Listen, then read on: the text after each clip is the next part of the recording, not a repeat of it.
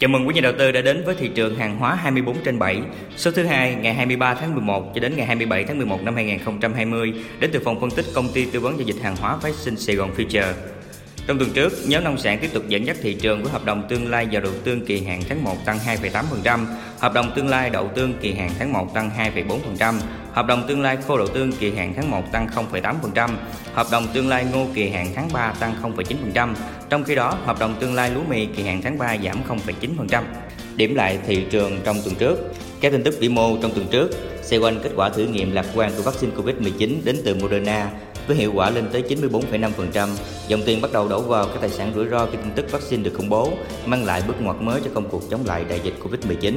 Bên cạnh đó, hãng dược phẩm Pfizer mới đây còn công bố thông tin đã nộp đơn lên FDA để xin giấy phép sản xuất vaccine.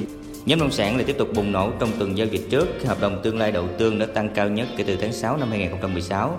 Giá hợp đồng tương lai đậu tương trong tháng này đã tăng 12% so với tháng trước. Đồng thời, Hợp đồng tương lai ngô cũng tăng đạt mức cao nhất kể từ tháng 7 năm 2019. Nhu cầu mua nông sản tăng từ Trung Quốc và thời tiết khô hạn tại các khu vực Nam Mỹ đã hỗ trợ giá nông sản. Mặc dù mưa đã xuất hiện tại một số khu vực trồng đậu tương, nhưng lượng mưa không đủ nhiều để cải thiện tình trạng khô hạn kể từ đầu niên vụ.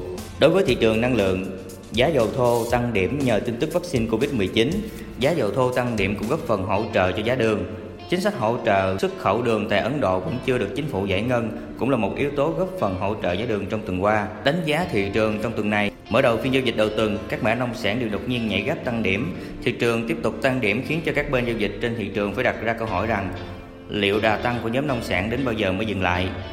Câu trả lời là không một ai biết được thị trường tăng giá đến khi nào mới kết thúc. Có quá nhiều yếu tố bất định trong giai đoạn này, nhưng chúng ta nên chuẩn bị sẵn sàng khi thị trường đang chạm đến mức đỉnh trong quá khứ. Lực mua hàng của Trung Quốc là một yếu tố rất quan trọng mà thị trường cần quan tâm trong giai đoạn hiện tại và sau đó. Các số liệu về nhập khẩu ngô và đậu tương đến từ Trung Quốc đều liên tục ghi nhận mức kỷ lục. Điều này đã thúc đẩy thị trường tăng giá. Sang nhóm nguyên liệu công nghiệp, Nhà đầu tư sẽ tiếp tục theo dõi tiến độ giải ngân chương trình trợ cấp xuất khẩu đường tại Ấn Độ khi chính quyền nước này liên tục phải đối mặt xử lý với tình trạng đại dịch Covid-19 diễn ra.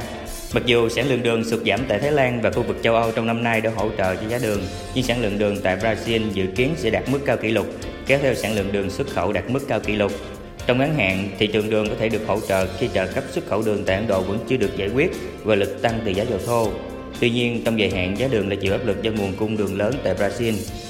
Thị trường dầu thô trong tuần này vẫn sẽ theo dõi sát các động thái đến từ phía OPEC cộng trong việc thực hiện lộ trình cắt giảm sản lượng dầu vào đầu năm sau nhằm hỗ trợ cho giá dầu thô.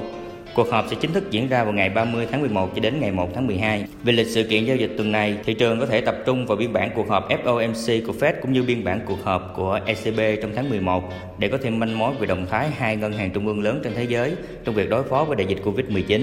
Bên cạnh hai sự kiện trên thì trong tuần này, hầu như không có các tin tức về sự kiện đặc biệt gì tác động mạnh đến thị trường ngoài các báo cáo xuất khẩu nông sản hàng tuần và báo cáo tồn kho dầu thô thương mại hàng tuần của Mỹ.